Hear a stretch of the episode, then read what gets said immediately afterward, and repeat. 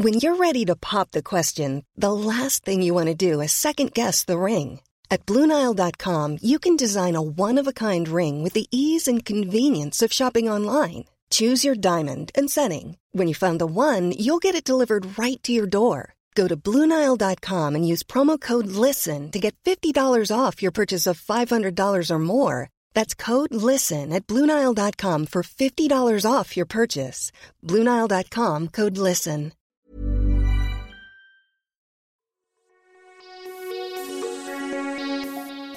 Welcome to Crisis Management. I'm Alicja Siekierska, and this is a show dedicated to helping small businesses navigate their way through the coronavirus pandemic. Now, I am joined as per usual by Mark Satov. He is a strategy expert and founder of Satov Consultants, and he's here to help us find solutions and ideas for businesses as they grapple with the pandemic. Mark, welcome back to the show. It's great to be here. You know, we're at an interesting time. We'll talk about the reopening and we'll talk about some of the challenges that we see businesses facing. So I'm looking forward to getting into the issues. Yeah, definitely. And just a reminder to everybody that's tuning in if you have a question or if you have feedback or are a business owner that wants to tell us about your story, you can email me at alicia at yahoofinance.com. That's A L I C J A at yahoofinance.com. Now, Mark, let's kick off the show the way we always do, and that's by discussing the top stories of the day. And I think we need to talk about the reopening of the rest of Ontario's economy. Yesterday, Ontario Premier Doug Ford announced that Toronto and Peel will be joining uh, and reopening into stage two as of tomorrow. Windsor Essex is the only one that is actually still in stage one, but we will dig into that in a second. But looking at the reopening, this is obviously good news for business owners, a lot of business owners in the GTA. But do you think it's going to make a, a, huge impact for their operations? What do you what do you make of this? oh, forward? I think definitely. I think we see more and more uh, that people are comfortable uh, out going shopping, and it seems like uh, and we'll talk about this in a couple of different contexts during the show today. It seems like people are trying to almost forget and sort of say, well, this is really okay, we're back to normal, thank goodness, and we can go back to our lives. And I think the balancing act that our leaders have to play uh, is to get the messaging just right. And so you sort of want to get people to relax a little bit because we do want to reduce anxiety and we need to get the economy going, uh, but we sort of still need to keep control. And so uh, we want to make sure that people are doing the right things. We want to make sure that people are safe. And even if you just look at it economically, uh, you want to make sure that we don't go too far because it would be better to not have to close down again. And so uh, I think I think the the challenge is all sort of finding that exact right uh, right point for people to be. Mm-hmm. And so, what do you make of the timing? Just out of curiosity, do you think that, um, particularly when we look at the GTA, that this came too late? Did it come too soon? Because I know that there is some debate on that, and, and business owners especially have obviously been keen to reopen it's hard for me to say exactly what's too late and too early. You know, I look at the hmm. curves every day, as I'm sure you do, and I'm anxious to see the Ontario numbers and and then the Quebec numbers, which are most of the Canadian numbers. And mm-hmm. you know, when you look at the Canadian curve and you compare it to other countries, uh, you sort of say, okay, well, it's interesting. You know, it's kind of Canadian. It never went up that sharply, and it's also coming down sort of nice and easy, not sharply. And uh, I, I, I was sort of I sort of naturally would wish that it would come down more sharply and we'd have more confidence because we do still have, like today went back up, I'm sure you saw 216 cases. That's not nothing given that most of them are in Toronto. And so you think about it, it's a probability thing. There is some probability that you, depending on what area you live in, that you encounter somebody who has it and there's some risk there. Uh, I think the reality is that, and I've said it before, we could not contain people that much longer anyway because I, I, do believe there's a mental health issue. I do believe we have isolation issues and the sort of mental health st- uh, uh, version of the word, I would say. And so I do think we had to, and it's about you know how much you do it and also what the safety measures are around it. Mm-hmm. Yeah, we'll be seeing what uh, definitely watching the numbers to see what kind of impact the different the reopenings as well as you know the bubbling that we've been seeing and allowing people, especially in Ontario, to uh, expand their circles quite a bit. For sure. Um, but let's let's talk about what's happening in Windsor because they are now the sole jurisdiction in Ontario that is still in stage one, which is the strictest lockdown stage that we've had, and so arguably they are under the strictest lockdown in this entire country, as we've seen more and more provinces advance through their own reopenings. Um, Premier Ford singled out um, farmers for not sending workers to get tested, and this comes I mean, looking at Windsor's cases as of Monday, of the 32 COVID cases that were reported, 31 were tied to farm right. workers. And this comes as Mexico uh, resumed sending temporary foreign workers to Canada. They had a brief pause on that um, as a result of, of many of the workers getting uh, cases of COVID, a few of them dying. And um, so as we as we look at this situation, I mean, and and the worker protection, safety protections. What do you think needs to be done here? There's a whole lot that needs to be done. I mean, what I don't know about the numbers is what percentage of that community is made up of farms, uh, and so we have to be careful about saying, you know, 31 of 32 mm-hmm. coming from farms, without recognizing that you know a, a, good portion of what goes on around there uh, is farming, and so it'll always be disproportionately in some way uh, hitting that industry versus other industries, just because that's where the population is. You know, I, I think I think we need to do. The short answer is we need to do more. You know, I, mm-hmm. Think that uh, we, we have to compartmentalize the issue and sort of say, okay, well, are these people getting sick because there's a chance that everybody gets sick and there's a probability we cannot guarantee anybody in any profession in any facility that they're not going to get this virus and it just happens to be or are they getting sick because we actually didn't do what we should do and we have to remember that these are there are people who come to our country uh, hardworking people. They do work we don't want to do. They do it in conditions that even when the conditions are legal and done properly they're not conditions that we actually uh, really want to work under. And so for that I mean, we pay them a wage, a fair wage, not a, an overly fair wage, but a fair wage, uh, and we owe them safety. And so, like I say, if if they happen to get sick because you know everybody can can get sick, and uh, it's like you know you're coming to a country with a virus, you have to recognize there's a risk. Okay, but what, when you dig into it, you hear that you know you hear the stories. I'm sure you heard some of the same ones that I did about not getting access to a doctor or being forced to work despite being sick. And you know what? It's just not okay. And, and, we are we are an advanced country. We have a lot of systems. We have a bureaucracy. The role of the bureaucracy is to provide oversight on businesses. And i'm sure that mm-hmm. there are mm-hmm. many farms uh, and businesses in that area who bring in workers and do the right thing.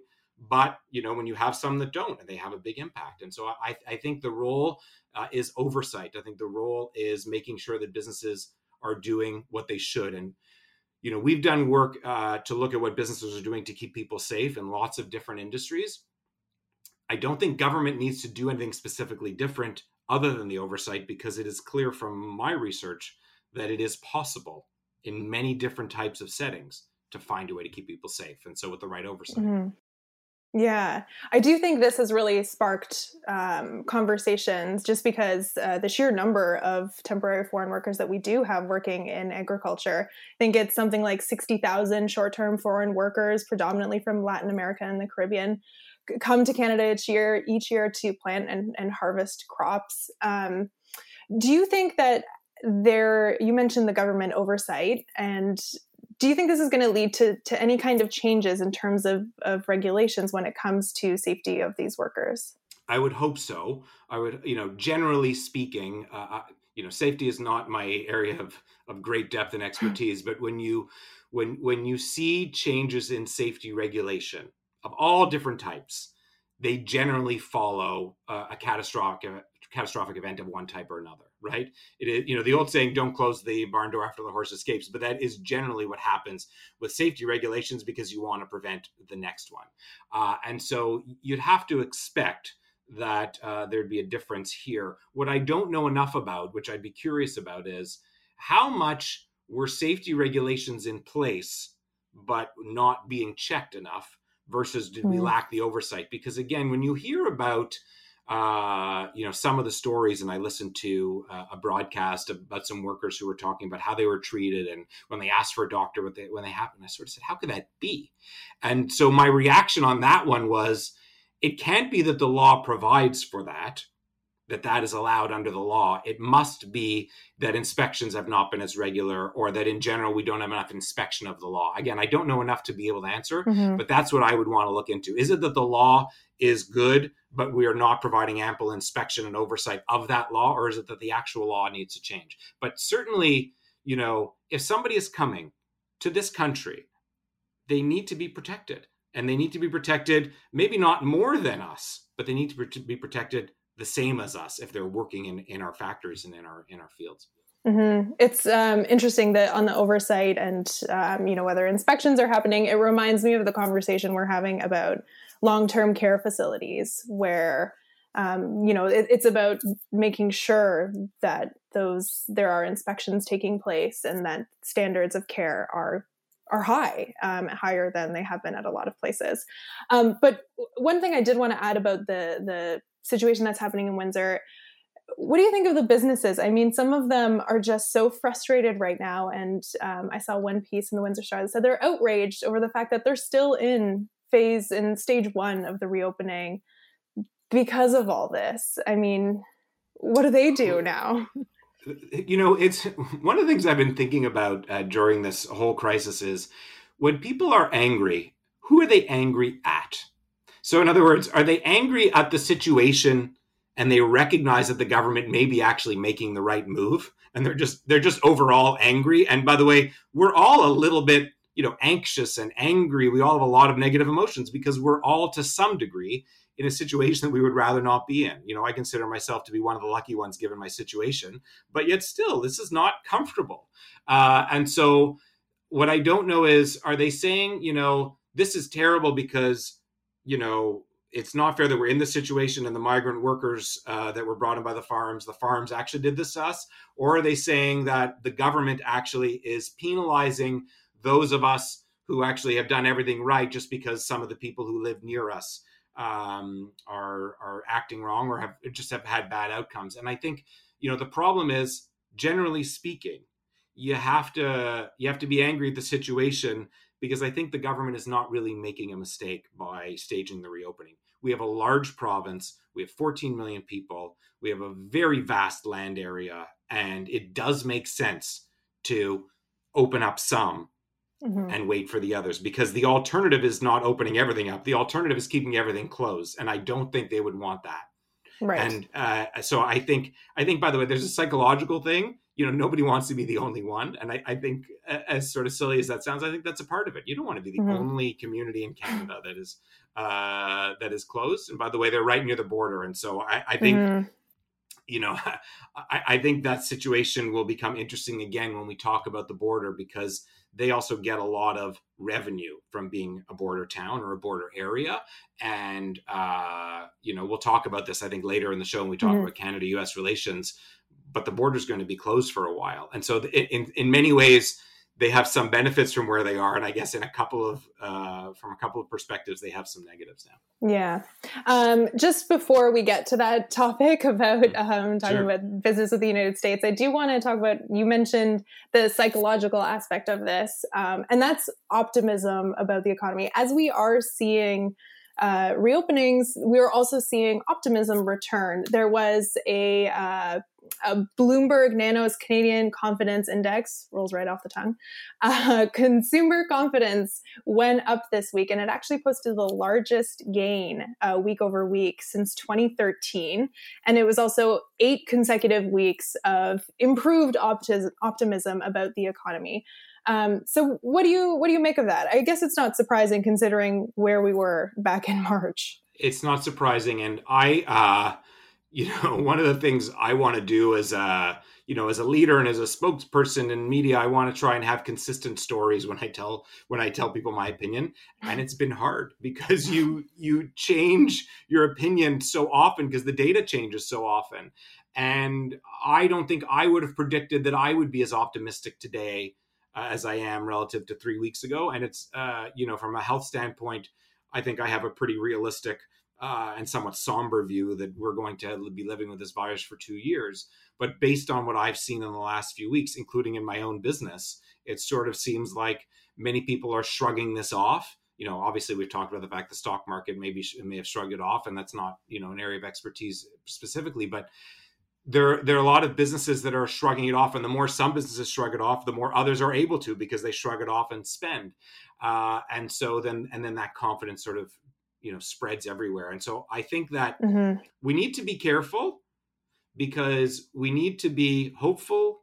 We need to i'll say be happy about the things that are happening. So like in my business we are busy again. We have lots of work to do. We're thrilled about that. Uh, we just need to keep in the back of our minds the planning for the second wave the planning for this is not going to be the way it's kind of like in general i mean this is just a microcosm but when you're in a bull run it's great but just mm-hmm. remember it's going to end. And so this one again is is different because the time period is so short and so it actually may end again very soon. But I would say let's enjoy the fact uh, that business is good. I think that's driving consumer confidence. Let's enjoy the fact that we have generally good results and let's remember to plan for the second wave for the fact that things will not be this rosy. But yeah, now I'm happy hope for the best, expect the worst kind of thing. Um, yeah, exactly. If you're just tuning in, I'm Alicja Siekierska, that's Mark Satov, and we are discussing um, small businesses and how they should be dealing with the coronavirus pandemic. Okay, Mark, we're going to take a quick break, and when we come back, we'll get your advice and dig into some of the issues that businesses are dealing with.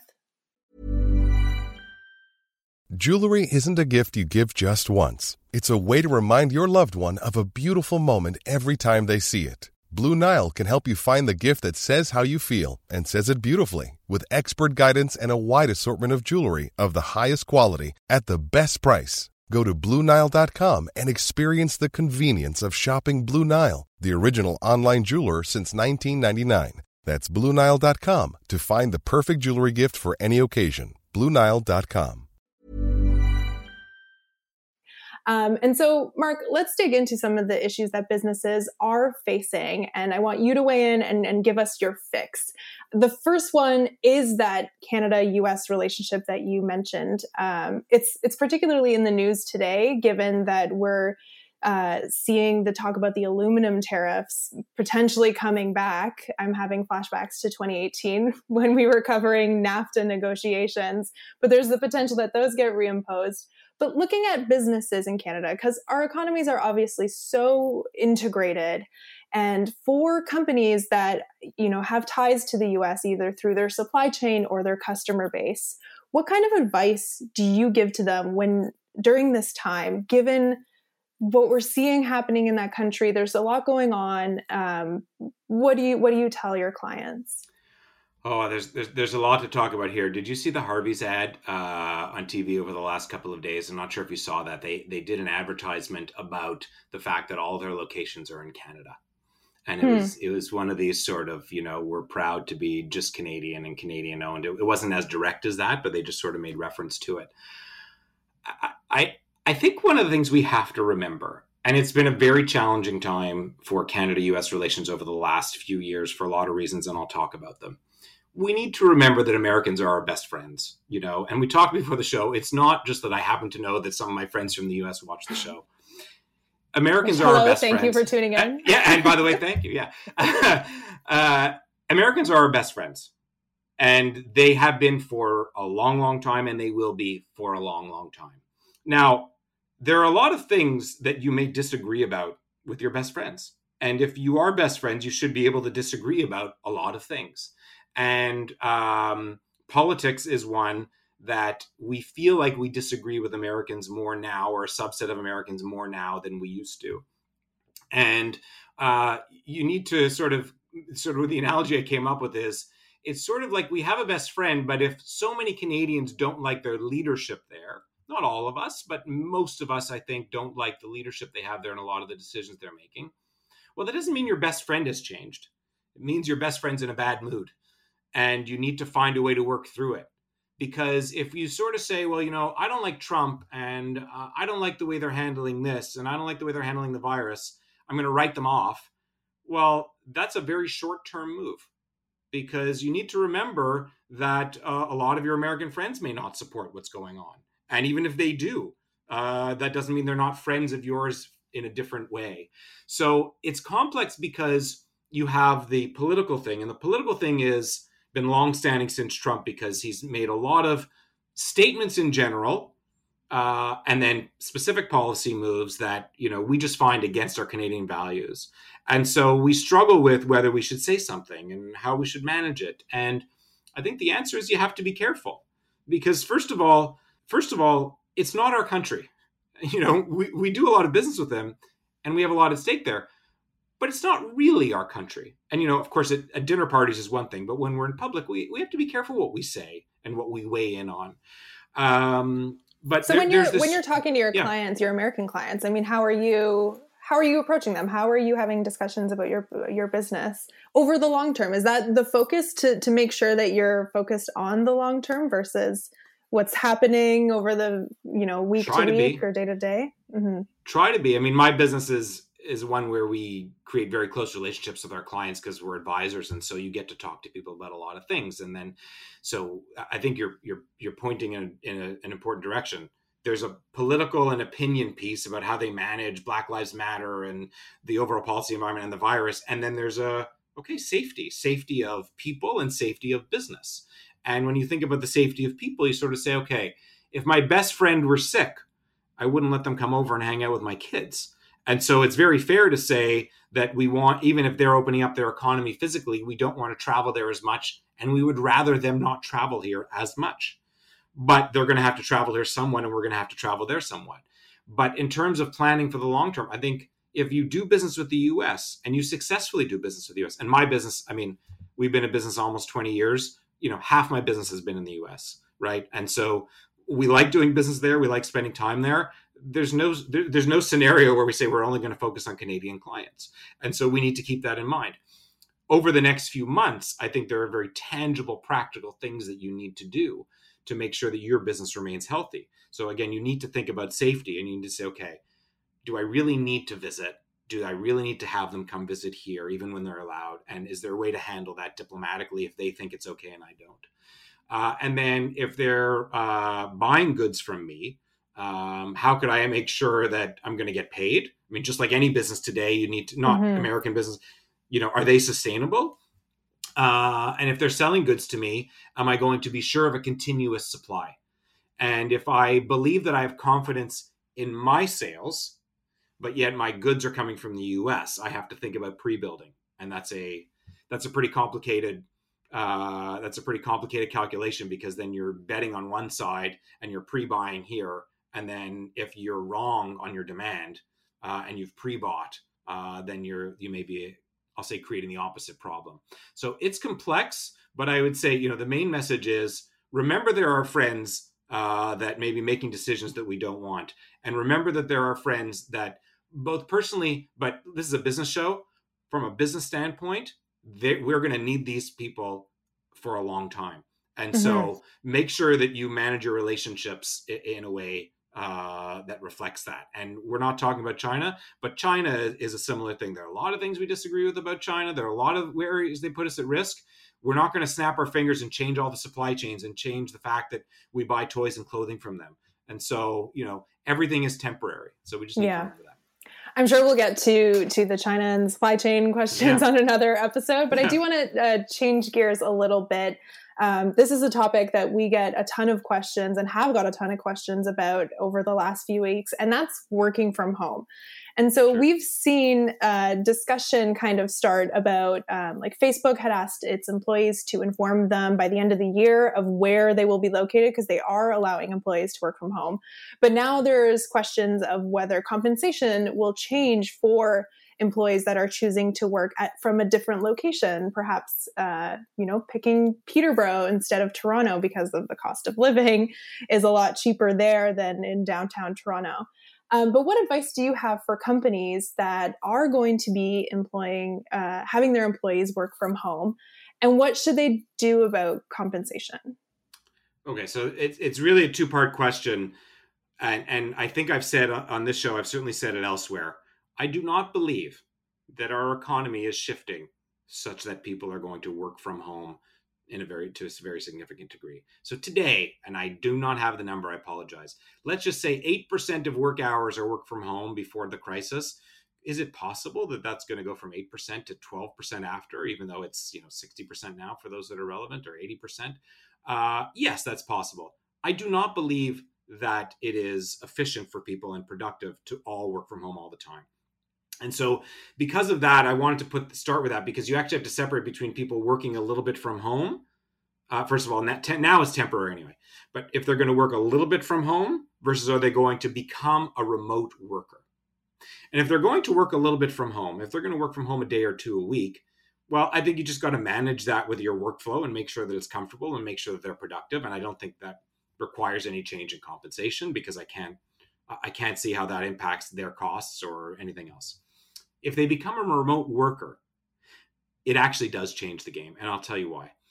If they are remote workers, a few things happen. One is they could live at home and have a lot lower costs.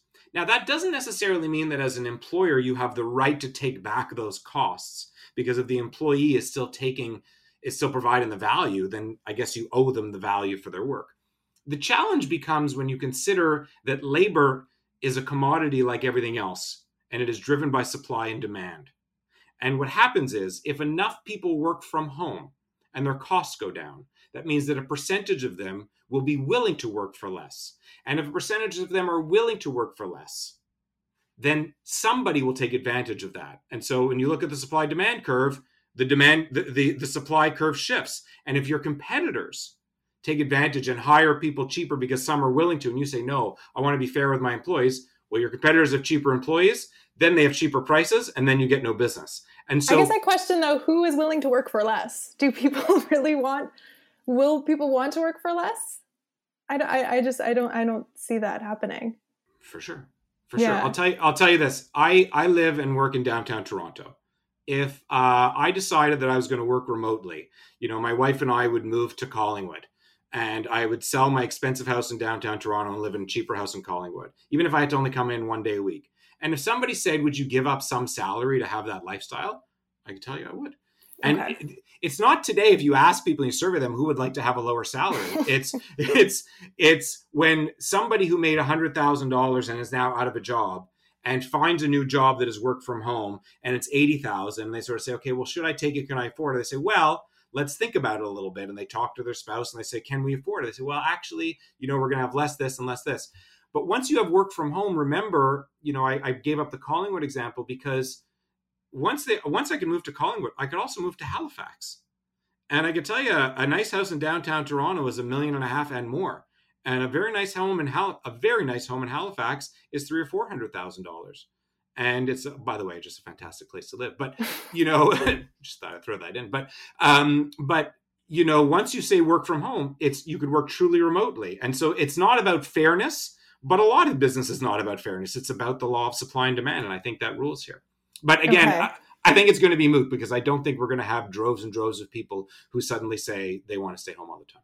Yeah, there was some uh, in the most recent job survey. Um, the numbers were not nearly as high, I think, as as the headlines made them out to be. Um, but before we wrap up the show, I do want to quickly get into um, a final topic, uh, and that's let's wrap things up by talking about what we started with, which is the reopening um, and the demand levels, because I think there is a concern, even as we do advance to this stage, that demand is not going to be the same. I think of the restaurant industry. Yes, they can in Ontario open patios up for the most part, but it doesn't mean that they're having packed restaurants and, and physical distancing is really going to um, create hamper demand for quite some time and, and, really who knows how long. So what's your advice for clients that that are facing drastically declining demand even as they reopen?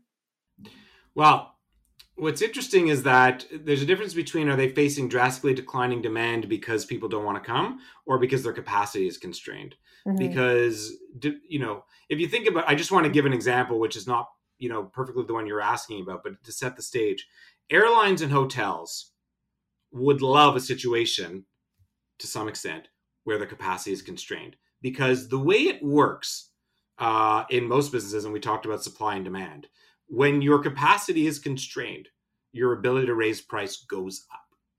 It's just basic supply and demand. And so in the hotel industry, you know, when you when hotels fill up in a given city, when there's a convention in the city and you book late, the room that was three hundred dollars is now six hundred dollars.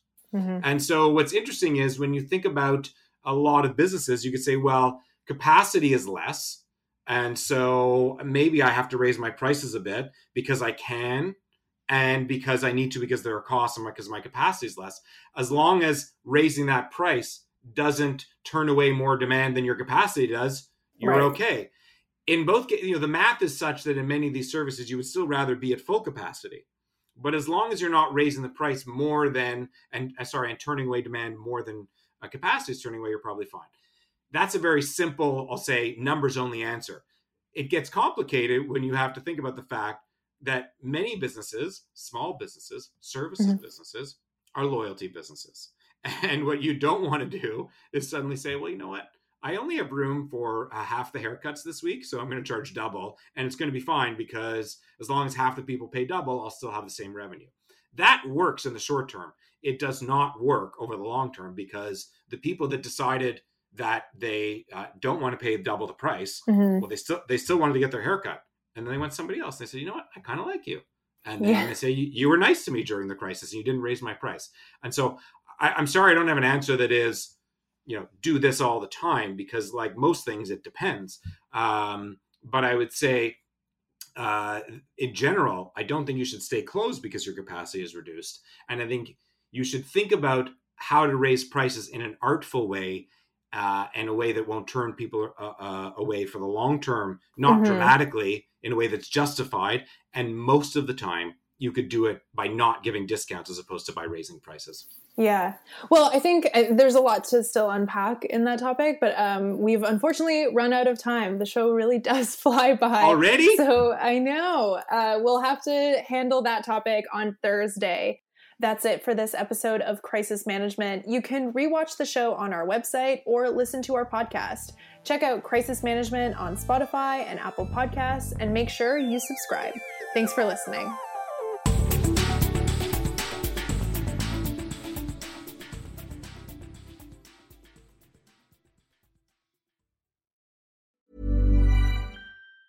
Hi, I'm Daniel, founder of Pretty Litter. Did you know cats tend to hide symptoms of sickness and pain? I learned this the hard way after losing my cat, Gingy. So I created Pretty Litter, a health monitoring litter that helps detect early signs of illness by changing colors, saving you money and potentially your cat's life. Pretty Litter is veterinarian developed, and it's the easiest way to keep tabs on your fur baby's health right at home. Go to prettylitter.com and use code ACAST for 20% off your first order and a free cat toy. Terms and conditions apply. See site for details.